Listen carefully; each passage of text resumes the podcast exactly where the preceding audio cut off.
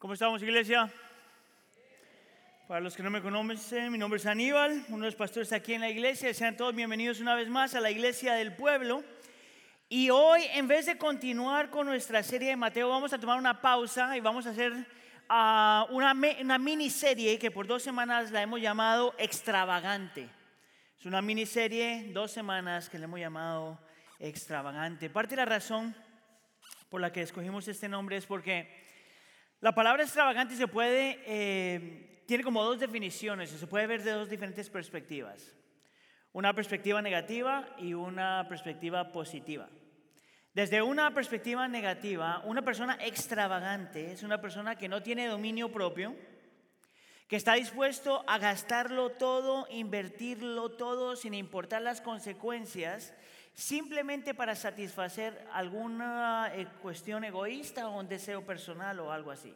Por lo general, esa es una persona extravagante desde una perspectiva negativa. Desde una perspectiva positiva, una persona extravagante es una persona que está dispuesto a darlo todo, a entregarlo todo, a rendirlo todo, pero no por una motivación egoísta, sino porque ha encontrado algo tan hermoso, tan perfecto, tan bello, que rendirlo todo es una bendición, que entregarlo todo produce alegría y gozo. Yo quisiera argumentar en este día que la palabra extravagante es una muy buena palabra para, para describir lo que significa ser creyente. En realidad el creyente debe ser una persona extravagante que está dispuesto a dejarlo todo, a abandonarlo todo, a rendirlo todo, porque hemos encontrado algo bello, perfecto y suficiente que es Dios, su iglesia y sus propósitos. El creyente es una persona extravagante porque ha encontrado algo lo suficientemente hermoso, bello y perfecto para dejarlo todo. Dios su iglesia y los propósitos de Dios. Hoy entonces quisiera que hablemos de eso. Vamos a hablar de tres cosas. Lo que significa ser gente extravagante, parte de una iglesia extravagante, porque tenemos un Dios extravagante. Una vez más, queremos hablar de lo que significa ser gente extravagante, siendo parte de una iglesia extravagante, porque servimos a un Dios extravagante. Amén. Le voy a pedir entonces que por favor se ponga de pie para la lectura de la escritura. Vamos a estar leyendo Romanos capítulo 12, de los versículos 1 al 8. Entonces, si tiene su Biblia, por favor vaya ahí, Romanos capítulo 12, versículos 1 al 8. Si no tiene sus versículos, a su Biblia con usted, pues vamos a poner los versículos en la pantalla. Si está conmigo, diga, aquí estoy. No, no, no. Si está conmigo, diga, aquí estoy. Gracias. Romanos capítulo 12, empezando en el versículo 1. Dice, por tanto, hermanos, les ruego por las misericordias de Dios que presenten sus cuerpos como sacrificio vivo y santo, aceptable a Dios, que es el culto racional de ustedes. Y no se adapten a este mundo, sino transfórmense mediante la renovación de su mente para que verifiquen con la voluntad de Dios lo que es bueno y aceptable y perfecto. Versículo 3. Porque en virtud de la gracia que mí ha sido dada, digo a cada uno de ustedes que no piense de sí mismo más de lo que debe pensar, sino que piense con buen juicio según la medida de fe que Dios les ha distribuido a cada uno. Pues así como en un cuerpo tenemos muchos miembros, pero no todos los miembros tienen la misma función, versículo 5, así nosotros que somos muchos, somos un cuerpo en Cristo e individualmente miembros los unos de los otros. Versículo 6. Pero teniendo diferentes dones según la gracia que nos ha sido dada, usémoslos. Si el de profecía, úsese con proporción a la fe. Si el de servicio, en servir. O el que enseña en la enseñanza. El que exhorta en la exhortación. El que da con liberalidad. El que dirige con diligencia. El que muestra misericordia con alegría. Esta es la palabra del Señor. Pueden tomar asiento. Vamos entonces a hablar del primer punto. ¿Por qué decir que el creyente es una persona extravagante? ¿Por qué decir que la iglesia es un cuerpo de gente extravagante? Punto número uno. Pablo, el escritor de esta carta, bajo la influencia del Espíritu Santo, en la inspiración del Espíritu Santo, llama al creyente a algo extremadamente radical. Empezando al principio del versículo 1 dice, presenten sus cuerpos como sacrificio vivo y santo, aceptable a Dios. Mire, este es uno de esos versículos en la Biblia que tiene tanto que decir. Que hace muchos años un predicador que se llamaba Martin Lloyd Jones predicó 12 sermones solamente de esta parte de la escritura. 12 sermones. Ahora, mi intención, ¿qué hora son ahorita? Es, son las 1 y 5. Unas tres horitas por lo menos. Solamente en este versículo. Estoy bromeando, más bien como tres y media. Pero la, la idea es que en este versículo hay cuatro frases. Cada frase es extremadamente importante. Y cada frase está conectada con las otras frases. Por lo tanto, no se puede dividir el texto. Yo quisiera entonces mostrarte que cuando Pablo habla del creyente, cuando el Pablo habla de la iglesia, nos llama, nos da un imperativo y nos dice que el creyente tiene que presentar su cuerpo Ahora es bien interesante porque se puede traducir de diferentes formas, pero este es el pensamiento de Pablo. Pablo dice, el creyente es una persona que se entrega completamente al Señor, sin reservaciones, sin restricciones, entregado por completo al Señor. Es por eso que yo utilizo la palabra extravagante. Es una persona que está dispuesta a entregarse por completo a algo que vale la pena. Pablo nos dice que el creyente no es una persona que se entrega por fragmentos. Le entrego un brazo, le entrego una oreja, le entrego una pierna. No, no, no. El creyente es alguien que se entrega por completo. Pablo no dice que nosotros le damos las obras al Señor. Pablo dice que el creyente se entrega por completo. Es más, Pablo no dice que el, que el creyente se entrega gradualmente. Hoy le entregó esta cosa al Señor, mañana le entrego otra, No, no, no, no. Pablo dice que el creyente se entrega por completo, presenta su cuerpo por completo, presenta su mente, sus ojos, su boca, sus oídos, sus manos, sus pies, completamente para el Señor. Ahora la pregunta que tú tienes que hacerle a Pablo es, ¿cómo se ve eso? ¿Cómo un creyente se entrega por completo al Señor? Bueno, aquí es donde viene la segunda palabra. Se entrega por completo al Señor por aprendiendo a volverse un sacrificio vivo. ¿Sabes lo que significa eso? De la única forma que te puedes entregar, eh, presentar tu cuerpo al Señor como sacrificio vivo, es cuando aprendes a morir a cada cosa, a cada, a cada fragmento de tu ser que, que no le da gloria al Señor. La palabra que está utilizando aquí Pablo es decir, el creyente tiene que estar dispuesto a morir a sí mismo hoy, mañana, esta semana, el próximo mes y el próximo año. Para poderse entregar al Señor, presentar los cuerpos al Señor, es necesario aprender a morir a sí mismo, a negarse a sí mismo. Es contrario de satisfacerte a ti mismo el creyente sabe que no hay forma de entregar tu cuerpo, presentar tu cuerpo al Señor, a menos de que aprendas a morir a ti mismo. Hoy, mañana, esta semana, este mes, este año, por el resto de tus vidas. Ahora la pregunta que le tenemos que hacer Pablo es, ¿por qué alguien presentaría su cuerpo como sacrificio vivo? Y aquí es donde viene la frase número 3. Porque nosotros somos pueblo santo de Dios. La palabra santo quiere decir que tú has separado, si tú eres creyente, tú has sido separado para el Señor, has sido rescatado de algo para algo. Que tu vida ahora no es acerca de ti. Que tu vida ahora, si eres creyente, es completamente, solamente para el Señor. Que tú no tienes esferas en tu vida en la cual tú no eres creyente que lo que haces en la casa, lo que haces fuera de la casa, lo que haces con tus vecinos, lo que haces en tu trabajo, todo es para el Señor, separado para Él.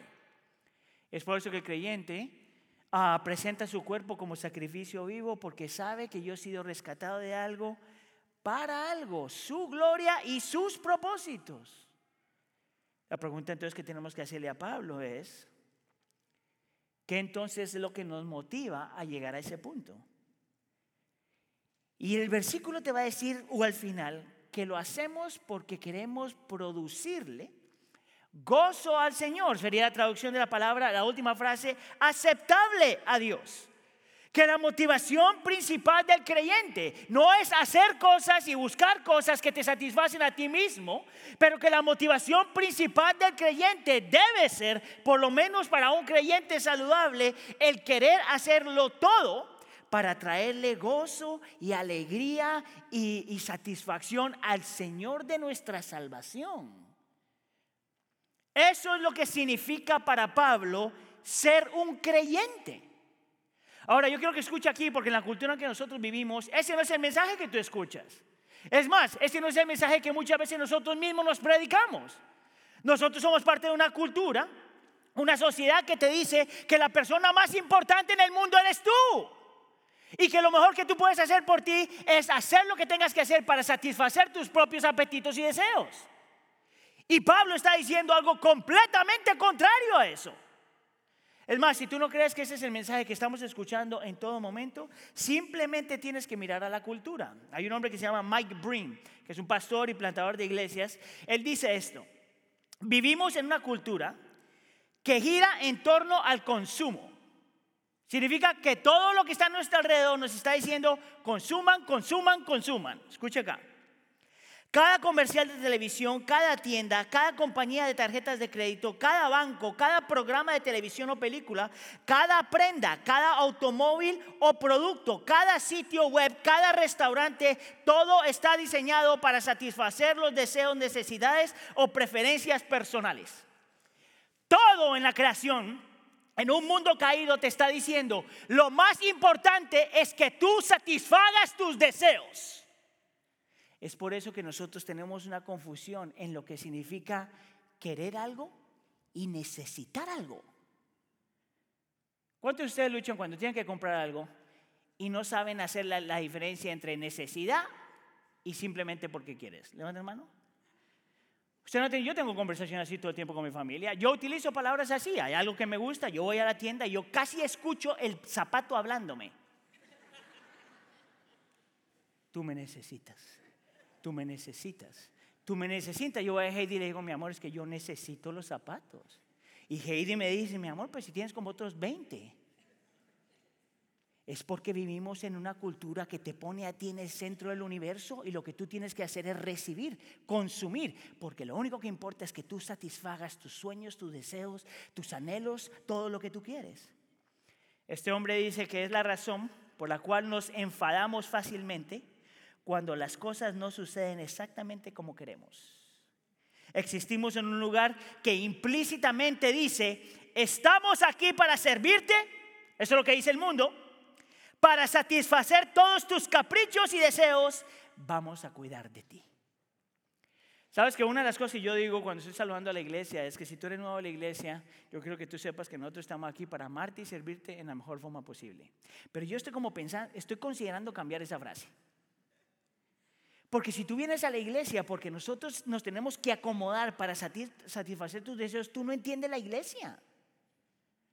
¿Tú sabes cuánta gente se ha ido de nuestra iglesia en general porque hay algo que hacemos que no satisface sus deseos? Pablo está diciendo algo completamente opuesto a eso. Es más, la implicación de lo que Pablo está diciendo es que lo peor que te puede pasar a ti es que Dios te dé tus deseos. Lo peor que Dios puede hacer para una persona pecadora es darle lo que su corazón quiere.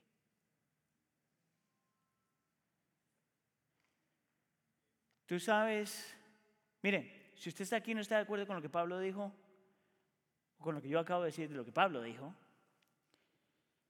porque te parece demasiado radical, yo quisiera argumentar que todos nosotros sabemos que eso es verdad.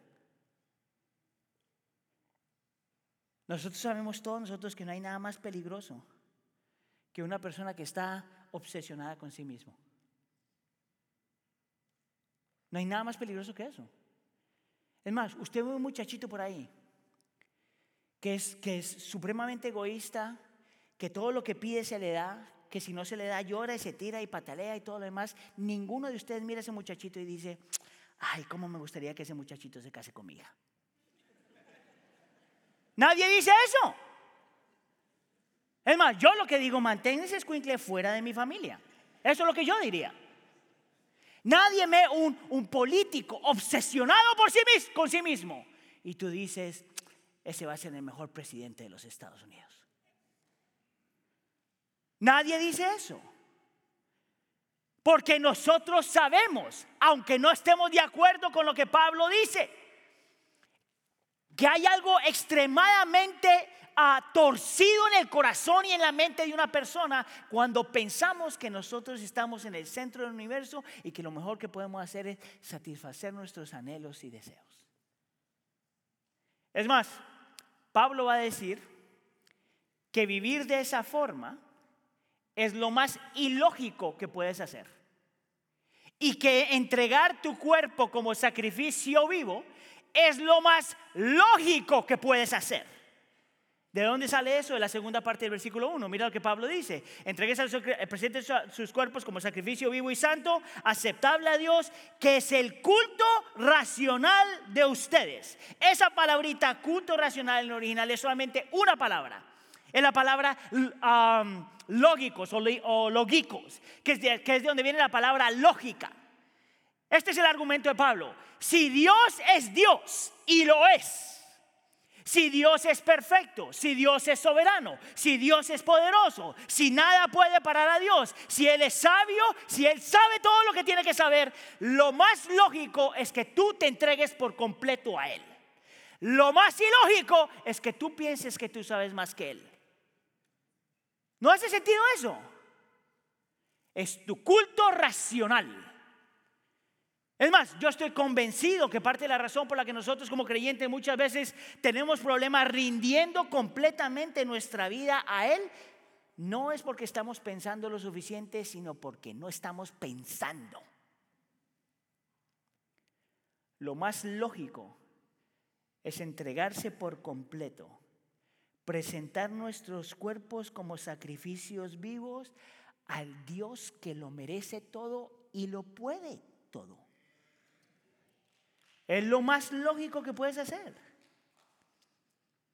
Es por eso que Pablo entonces, con ese entendimiento, llama a la iglesia en el versículo 2 a no adaptarse a este mundo, sino ser transformados mediante la renovación de la mente, a cambiar el entendimiento para verificar cuál es la voluntad de Dios, la que es buena, aceptable y perfecta. Mira lo que Pablo está diciendo.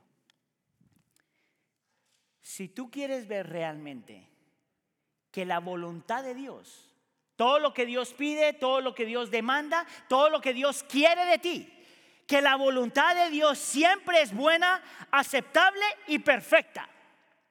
Pero que tú no vas a poder verla ni vas a poder comprobar que eso es verdad a menos de que estés dispuesto a presentar tu cuerpo como un sacrificio vivo. Es casi, casi como que Pablo te está diciendo, yo, yo, yo no solamente te animo, sino uh, I dare you. Te desafío a que rindas tu vida al Señor para ver si su voluntad no es buena, perfecta y aceptable. Ríndete al Señor para ver si su voluntad no es buena, aceptable y perfecta. Es por eso que el creyente que entiende eso se entrega extravagantemente. Es lo más lógico. Es lo más seguro. Es lo que realmente llena el corazón. Es lo que realmente transforma la vida. Es lo que te cambia completamente. Entonces, mire, si usted está aquí y usted todavía está negociando con Dios, usted todavía no conoce que la voluntad de Dios es buena, aceptable y perfecta. Si tú todavía estás guardando alguna parte de ti y no te entregas por completo al Señor, y no estás dispuesto a morir a ti mismo, y no te has dado cuenta que tú has sido separado para Él, y no estás dispuesto a vivir una vida donde le traes gozo a Él, tú todavía no, has, tú todavía no sabes vivir. Todavía estás viviendo con, con patrones que son ilógicos que lo único que te lleva es a tu propia destrucción. Ahora, a usted le va, a encantar esto. Pablo hace toda esta explicación, ¿verdad? Y está hablando con nosotros como individuos. Pero de repente, en la segunda parte del texto, parece como que está cambiando de, tema. Entonces, de los versículos 1 al 2 está hablando a nosotros como individuos y de repente, de los versículos 3 al 8, empieza a hablar de la iglesia. Y yo quisiera argumentar que parte de la razón por la que Pablo se mueve de hablar de hacer un, presentar nuestros cuerpos como sacrificio vivo y luego habla de la iglesia es porque si nosotros no sabemos a practicar lo que él dijo en el versículo 1 y 2, no vamos, en la iglesia no vamos a poder vivir esto fuera de la iglesia. Esto me lleva al punto número 2. No solamente creyente es una persona que vive extravagantemente para el Señor, sino que es parte de una iglesia que es extravagantemente para el Señor. Antes de hacer la aplicación, entonces yo quisiera mostrarte, explicarte más o menos cómo es que el Nuevo Testamento habla acerca de la iglesia. ¿Ok? Ah, lo voy a hacer por dos razones. Una, porque yo siento que hay un entendimiento falso de lo que la iglesia es. Y dos, porque hay unas expectativas falsas de lo que la iglesia debe ser. Entonces mi entendimiento es que el Nuevo Testamento cuando habla de la iglesia, habla de este grupo de creyentes, este grupo de gente, ah, no solamente que se reúnen en un lugar, pero son un grupo de gente que son al mismo, que son pecadores y santos en todo momento. Ahora, cuando estoy diciendo eso no quiere decir que ustedes son santos y ustedes son pecadores. Ustedes son santos y ustedes son pecadores. Ustedes son santos y ustedes son pecadores. Lo que la Biblia nos va a mostrar es que el creyente, la iglesia del Señor, es siempre santo y siempre pecador. Esto quiere decir que tú eres santo porque si tú has puesto tu fe en Cristo Jesús y has sido perdonado y has sido declarado inocente, perfecto, ah, justo enfrente de Dios, has sido santificado. Por lo tanto, independientemente de la realidad de tu corazón, si tú has puesto tu fe en Cristo Jesús, tú eres santo. No depende de ti, depende de lo que Él hizo y solamente lo tienes cuando has puesto tu fe en Cristo. Amén. Lo interesante es que tú no solamente eres santo, tú todavía eres pecador. Es por eso que Romanos capítulo 7 habla de esta lucha que nosotros tenemos adentro. Todavía el pecado mora en nosotros. Todavía el Espíritu Santo tiene que ser la obra para ayudarnos a morir al pecado que todavía mora en nosotros. Por lo tanto, el creyente en todo momento y en todo lugar es santo y pecador al mismo tiempo. Es por eso que yo pienso que la mejor descripción de la iglesia es que la iglesia es un caos hermoso. ¿Sabes por qué es hermoso? Porque es la congregación de los santos. Es la congregación de los redimidos, de los santos en Cristo Jesús. Pero es un caos porque los mismos santos se les olvida que son santos. Es un caos porque todavía tu pecado sale. Mire, es por eso que uno tiene que tener cuidado cuando mira y piensa acerca de la iglesia. Esto me pasa cada vez que alguien que conozco nuevo a la iglesia, alguien que está empezando a venir, y, muchas veces nos dicen, muy bonito, ¿verdad? Nos dicen, ay, qué bonita la iglesia. Yo estaba buscando una iglesia, una iglesia como la iglesia del pueblo por años. Y finalmente el Señor me la dio. Y yo digo, oh sí, ¿por qué te gusta? La gente aquí es tan amable. Y yo entré por esas puertas y la gente me saludó. Y qué gozo. Aníbal, qué gozo. Y todo dentro de mí estoy pensando en lo que esa persona habla y digo, en un mes esta persona va a cambiar su opinión. ¿Tú sabes por qué? Porque lo primero que nosotros vemos es la santidad, pero lo que viene después es el pecado. Esa es la realidad de la iglesia. Entonces, bájese del caballo y usted piensa que la iglesia tiene que ser perfecta. Es más, sabemos que la iglesia no es perfecta porque tú estás aquí. Porque si usted fuera perfecto, no estaría aquí. Es más, si usted es perfecto, no vaya a otra iglesia. Yo he dicho esto antes, porque si usted llega a esa iglesia, la va a echar a perder. Es por eso que la Biblia entonces, cuando habla de la iglesia, habla de esta combinación de seres humanos que al mismo tiempo son santos y, y pecadores. Escucha acá. Y si eso es verdad, y lo es, el mejor lugar, la olla de presión, donde tú tienes que aprender a ofrecer tu cuerpo como un sacrificio vivo, siempre es en dos lugares primordialmente, en el hogar y en la iglesia. Mire, yo estaba pensando un montón acerca de esto, el Señor me estaba confrontando un montón acerca de mi propia vida con el Señor, porque uno con el tiempo empieza a permitir cosas en su vida que tiene ramificaciones criminales después. Entonces, por ejemplo, una de las cosas con las que yo lucho toda la vida, yo, yo, no soy una persona muy paciente, yo soy medio impaciente, medio nada más, un poquitito así chiquito, medio impaciente. El problema es que cuando soy impaciente, entonces tampoco soy gentil, porque la impaciencia y la falta de gentileza van de la mano. Ahora, esto es interesante, la paciencia es fruto del Espíritu. Por lo tanto, está diciendo que mi impaciencia está resistiendo, es, yo resistiendo la influencia del ministerio del Espíritu Santo en mi vida. Ahora, esto es lo que el Señor me, enseñaba a mí. Mire, yo puedo pretender aquí ser paciente en todo momento, hasta que las cosas se ponen mal. Mire, y aunque yo no lo muestro, porque yo estoy seguro que usted cree que yo soy súper santo, yo no lo muestro, pero por dentro estoy... Y esto es lo que el Señor me mostraba. Parte de la razón por la que esa es una lucha conmigo aquí es porque cuando estoy en casa, no me preocupo en trabajar en esa área. Lo que tú permites en casa es lo que traes aquí. Escuche, y aunque usted pretenda hacerlo aquí, en algún momento, momento va a salir. Y si tú no sabes refrenar eso, trancar eso aquí, no vas a poder hacerlo afuera. Por lo tanto, yo estoy convencido que parte de la razón por la que Pablo hace esta transición en llamarnos a presentar nuestro cuerpo sacrificio como sacrificio vivo en el contexto de la iglesia es porque la iglesia por diseño, porque somos santos y pecadores, es uno de los lugares principales donde tú tienes que aprender a morir a ti mismo. Ahora, lo interesante es que para poder abrazar eso, tú tienes que entender por qué la iglesia es importante.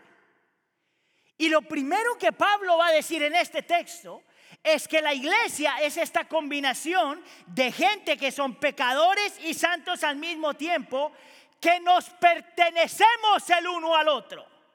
Versículo 5.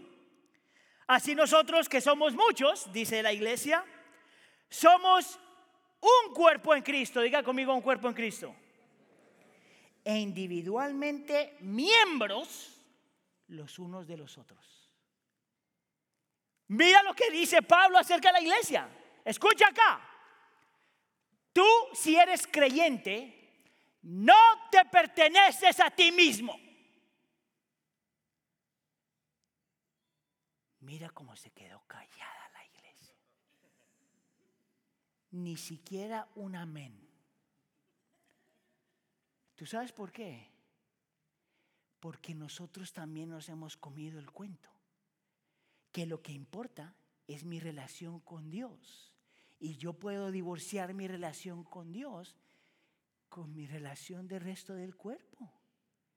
Y Pablo te dice, no hay un creyente que pueda decir que tiene una relación con el Señor saludable donde no entiende que nos pertenecemos los unos a los otros. Tú no tienes el derecho de gobernar tu vida como tú quieres. Yo soy miembro de tu vida y tú eres miembro de mi vida.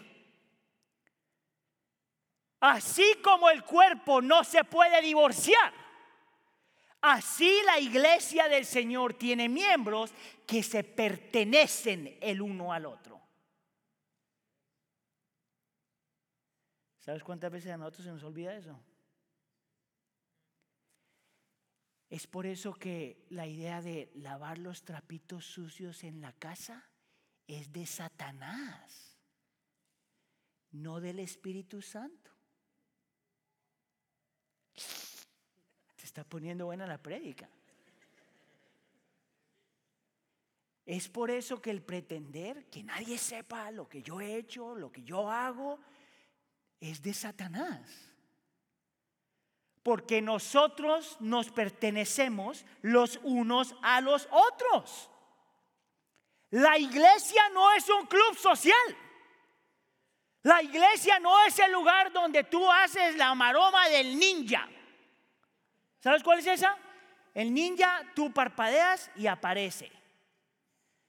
No a las doce y media, más bien como a las 12.45, 12.50 más o menos. Y parpadeas otra vez y se desapareció. El creyente no es así. El creyente no puede ser así. Porque por diseño tú le tienes que pertenecer al cuerpo. Tú te perteneces a otra gente y otra gente te pertenece a ti. ¿Ves por qué yo digo que es de la única forma que la iglesia es uno de los lugares donde tú puedes, tienes que aprender a presentar tu cuerpo como un sacrificio vivo? Mire, si usted tiene problema aprendiendo a morir a sí mismo, lo único que tiene que hacer es juntarse con la iglesia y a que te toca. Porque si fuéramos santos en todo momento, ese no sería un problema. Pero tú entras santo y en medio de la predica se te sale el pecador. Dime tú si la iglesia no es la, la, olla de presión en santidad. Tiene que forzarte a morir a ti mismo. Esto es lo que hace tan, tan increíble esta esta ah, hermosa comunidad de caos.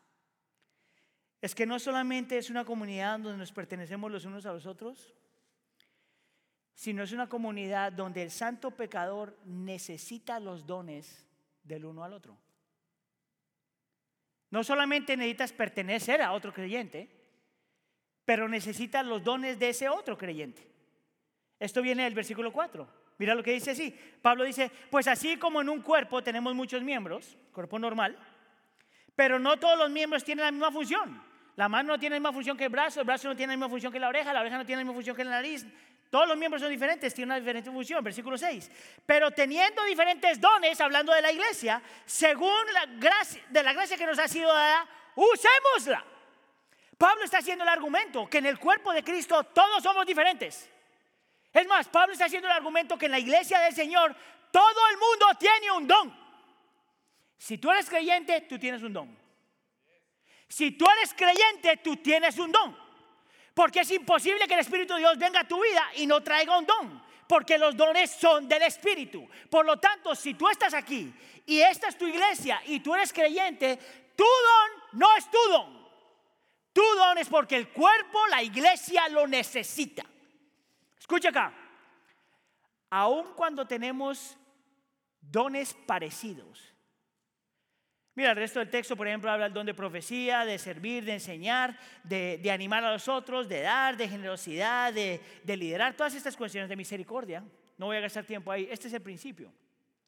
Es que aunque hayan dos o tres personas que tienen el mismo don, no es el mismo don. Porque lo que hace ese don único y diferente es como el Señor te diseñó a ti. Aquí nadie es igual. Diferentes historias, diferentes ah, ah, trasfondos, diferentes luchas, diferentes pecados. Todas esas cosas te han moldeado a la persona que tú eres hoy. Por lo tanto, cuando tú estás utilizando tu don, de la forma que lo utilizas en el cuerpo de Cristo, no es igual a la forma que todos los demás lo utilizan.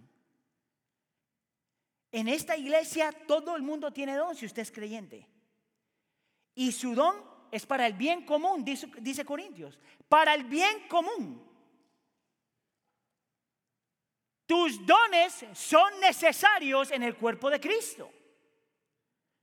Déjame explicar de esta forma. Mire, cuando yo era pequeño, acuérdese que le estoy diciendo cuando era pequeño, ¿ok? Antes de Cristo, acuérdese que le dije esto antes de Cristo, porque la historia se va a poner un poquito así como medio rated R. Yo tenía un gato y un día estoy viendo el gato y me doy cuenta que tiene unos bigotes larguísimos acá. Y como niño, sin conocimiento y sin Cristo, por eso que le estoy diciendo, a mí me pareció que los bigotes esos no tenían ningún sentido. Era bonito verlos ahí, pero no tenían ningún sentido. Entonces yo hice lo que me hizo sentido, le afeité los bigotes. Ahora, si ustedes, no sé, Dejen de estar juzgando a la gente, les estoy contando una historia. En el momento que hago eso, el gato empezó. Ahora, yo estoy seguro que en el lenguaje de los gatos, ese gato me estaba recordando a la familia. Como yo no hablo gato y ese, como no hablo gato y ese gato no era cristiano, estoy seguro que estaba diciendo cosas que no tenía que decir, pero no lo tomé personal porque no lo entendí. Lo que me llamó la atención es que yo eché a perder ese gato por un buen mes y medio. Yo pienso que muchos creyentes ven los dones así, ¿tú sabes? ¿Sabes que están ahí? Pero no piensas que son importantes. Entonces, ¿qué haces? Interesante es que los dones son como los gatos, los, los bigotes del gato. Si los quitas, el cuerpo se echa a perder. Así como en el cuerpo humano, un miembro lastimado lastima al resto del cuerpo. Un miembro que es egoísta con sus dones o que no utiliza lo que el Señor le ha dado, afecta al resto del cuerpo. Es por eso que la Biblia dice que nosotros somos interdependientes. Es más, porque los dones son tan importantes, no solamente tus dones son necesarios para el cuerpo de Cristo, sino los dones del cuerpo de Cristo tienen que ser necesarios para ti. Mire mi hermano, yo no sé cuál es su perspectiva frente a la iglesia, pero usted tiene que entender, número uno, que usted no se pertenece a usted. Número dos, que tus dones no son tuyos. Número tres, que los dones fueron dados para el cuerpo de Cristo. Y número cuatro, que los dones del cuerpo de Cristo tú también necesitas. No hay otra forma de ser la iglesia. Y no hay otra forma de aprender a presentar nuestros cuerpos como sacrificio vivo. No hay otra forma que tú puedas ver que la voluntad de Dios es buena, perfecta y aceptable. No hay otra forma a menos de que tú entiendas qué tan importante es la iglesia. No hay otra forma de crecer. La pregunta entonces para nosotros es esta. Si eso es lo que el Señor nos llama a ser gente extravagante, y esto es lo que la iglesia debe ser, una iglesia extravagante, ¿cómo nosotros entonces aprendemos a morir a nosotros mismos, a constantemente entregar nuestro cuerpo como sacrificio vivo y no echarnos para atrás. Mire, e, esto lo he escuchado, yo lo he dicho y el pastor Sergio lo ha dicho un par de veces ya. Nosotros hemos encontrado que la iglesia, porque somos una comunidad de santos, es uno de los lugares más hermosos en los cuales nosotros podemos estar. Es más, ahorita que estábamos de vacaciones, el domingo nosotros nos conectamos en línea porque no teníamos iglesia por donde estábamos y nos conectamos en línea y todo, toda mi familia está diciendo, oh, qué bonito, eh, qué bonita la iglesia, pero cuando estábamos regresando, una de mis niñas dice, en inglés me dijo, I can't wait to be in a church. Porque la iglesia es un lugar hermoso. Para mí la iglesia es súper importante. Yo me convertí en una iglesia, yo soy pastor de una iglesia, mis mejores amigos están en la iglesia, mi niña nació en la iglesia, yo me casé en la iglesia, yo crecí en la iglesia, todas esas cosas crecí en la iglesia. Y mientras la iglesia es un lugar tan hermoso, es también caótico porque los peores momentos en mi vida los he pasado en la iglesia. ¿Sabes por qué? Porque uno tiene una expectativa de que si los santos son santos, entonces ¿por qué se les olvida que son santos? ¿Cómo es que el creyente puede decir algunas cosas que son terribles? ¿Cómo la misma gente que escucha un sermón aquí, al ratito se están peleando allá afuera? Por lo tanto, esta cuestión de hacer la iglesia suena bien, pero es difícil. Realmente difícil. ¿Cuántos de ustedes han tenido esa experiencia? ¿Cuántos de ustedes han sido esa experiencia?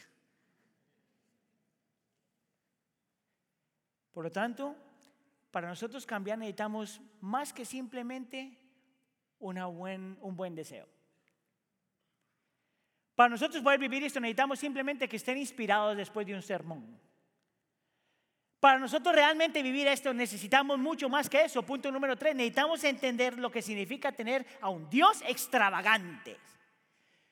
Y yo quisiera volver al versículo número uno, porque el versículo uno, versículo uno ah, es clave para nosotros entender de dónde viene el poder y la motivación para poder hacer la iglesia como se tiene que hacer. Versículo número uno. Por tanto, dice Pablo, hermanos, y la palabra en original sería hermanos y hermanas, le ruego por las misericordias de Dios que presente sus cuerpos como sacrificio vivo. Y lo que Pablo está diciendo aquí es que si tú realmente quieres cambiar y aprender a vivir lo que el Señor nos está llamando a vivir, tú tienes que agarrarte y abrazar las misericordias de Dios. Es por eso que la primera frase, por tanto, es tan importante. No de lo que está diciendo Pablo. Pablo está diciendo, por tanto, está haciendo una conexión entre lo que pasó antes, que él ya dijo antes, con lo que te está pidiendo hacer ahora. Si tú quieres vivir lo que significa ser un creyente, como lo dice Pablo, tú no puedes divorciar eso de las misericordias de Dios. Y si tú no sabes, y si tú quieres saber cuáles son las misericordias de Dios, tienes que ver qué fue lo que dijo Pablo antes, porque utilizó la palabra por tanto. Ahora, si tú no estás familiarizado con el libro de Romanos, yo te voy a dar un resumen del libro de Romanos. Para nosotros entender por qué las misericordias de Dios es lo que nos cambia a nosotros, tienes que leer todo el libro. Te lo voy a dar en dos minutos. Si Cristo, si Dios no hubiera extendido su misericordia hacia nosotros, Romanos nos dice que nos hubiéramos quedado ah, eh, mereciendo la ira de Dios. ¿Por qué? Porque nosotros habíamos cambiado la verdad de Dios por una mentira, una mentira y habíamos adorado a la creación antes que al creador. Romanos capítulo 1. Si Dios no hubiera extendido misericordia, Romanos capítulo 2 nos dice que nos hubiéramos eh, quedado esclavos al pecado en nuestro corazón y no nos hubiéramos podido arrepentir aún sabiendo que éramos culpables porque nuestra conciencia no lo decía, sin la misericordia del Señor. Entonces hubiéramos quedado vivido las consecuencias de Romanos número 3, que dice que no hay ni siquiera un justo. Nadie busca a Dios, ni siquiera tú y ni siquiera yo. Sin la misericordia de Dios, entonces nosotros nos hubiéramos quedado en Romanos capítulo 4 que dice que la única forma que una persona puede ser perdonada y aceptada es cuando ha sido justificado por fe. Pero porque Dios es un Dios de misericordia. Eh, tenemos Romanos capítulo 5, donde dice que es posible para el creyente ser justificado por fe. La fe en el Hijo de Dios, el cual se entregó para recibir la ira de Dios, tomar el pecado de Dios por aquellas personas que tienen un corazón duro y no se querían arrepentir. Es por la misericordia de Dios que entonces podemos decir lo que se dice en Romanos capítulo 6, que en Cristo Jesús, porque hemos sido justificados, declarados justos, ahora estamos muertos al pecado, pero vivos en Cristo. Es porque nosotros tenemos la misericordia de Dios, que podemos entonces leer Romanos capítulo 7.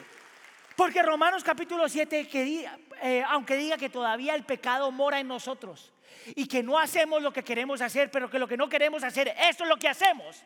El mismo Romanos capítulo 7, pero dice, gracias a Dios por Cristo Jesús en su misericordia. Es por la misericordia de Dios que tenemos Romanos capítulo 5, Romanos capítulo 6, Romanos capítulo 7 y el mejor capítulo de toda la Biblia, Romanos capítulo 8 porque es por la misericordia de Dios, porque Cristo ve a la cruz del Calvario, que Romanos 8 nos dice que no hay ninguna condenación para aquellos que están en Cristo Jesús. Es por la misericordia del Señor que nosotros sabemos que aún en medio de nuestra lucha, aún en medio de nuestro pecado, aún en medio de lo que está pasando en nuestra vida, sabemos que todas las cosas van para bien para aquellos que aman al Señor y que todos sus propósitos van a ser cumplidos. Es porque tenemos la misericordia del Señor que al final de Romanos capítulo 8 nosotros podemos decir esto. Que en Cristo Jesús somos más que vencedores. Por medio de Cristo Jesús que nos amó. Por lo tanto, el creyente puede estar completamente convencido que ni la muerte, ni la vida, ni ángeles, ni principados, ni, lo presente, ni lo porvenir, ni, los poderes, ni lo alto, ni lo profundo, ni ninguna otra cosa creada podrá separar al cristiano del amor de Dios en Cristo Jesús.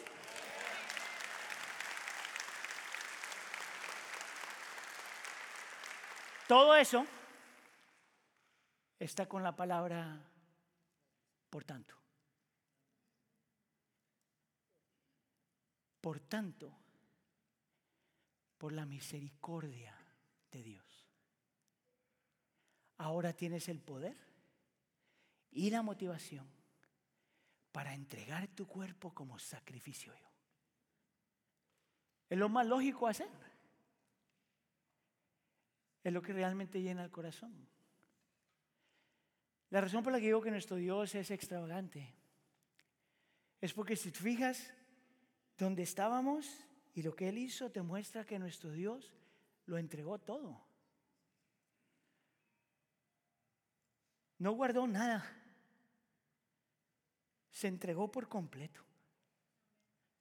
¿Tú sabes por qué lo hizo? Porque encontró algo que valía la pena.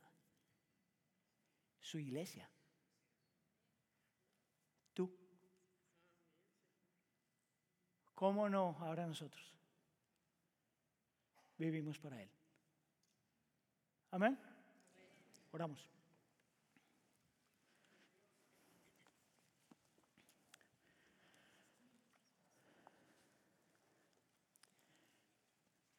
Padre nuestro,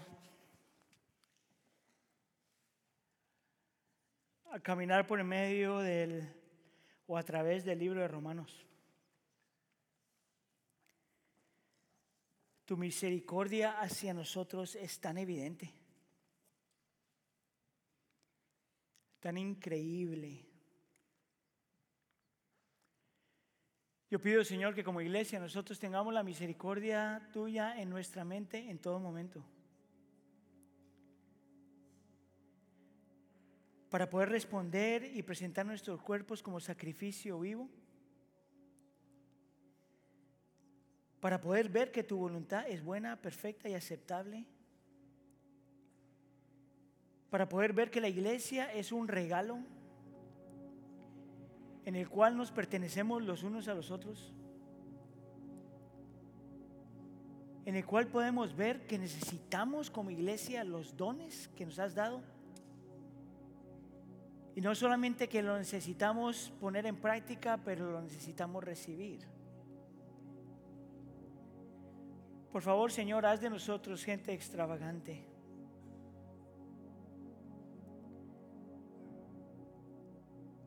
Porque hemos recibido la extravagante misericordia de Dios.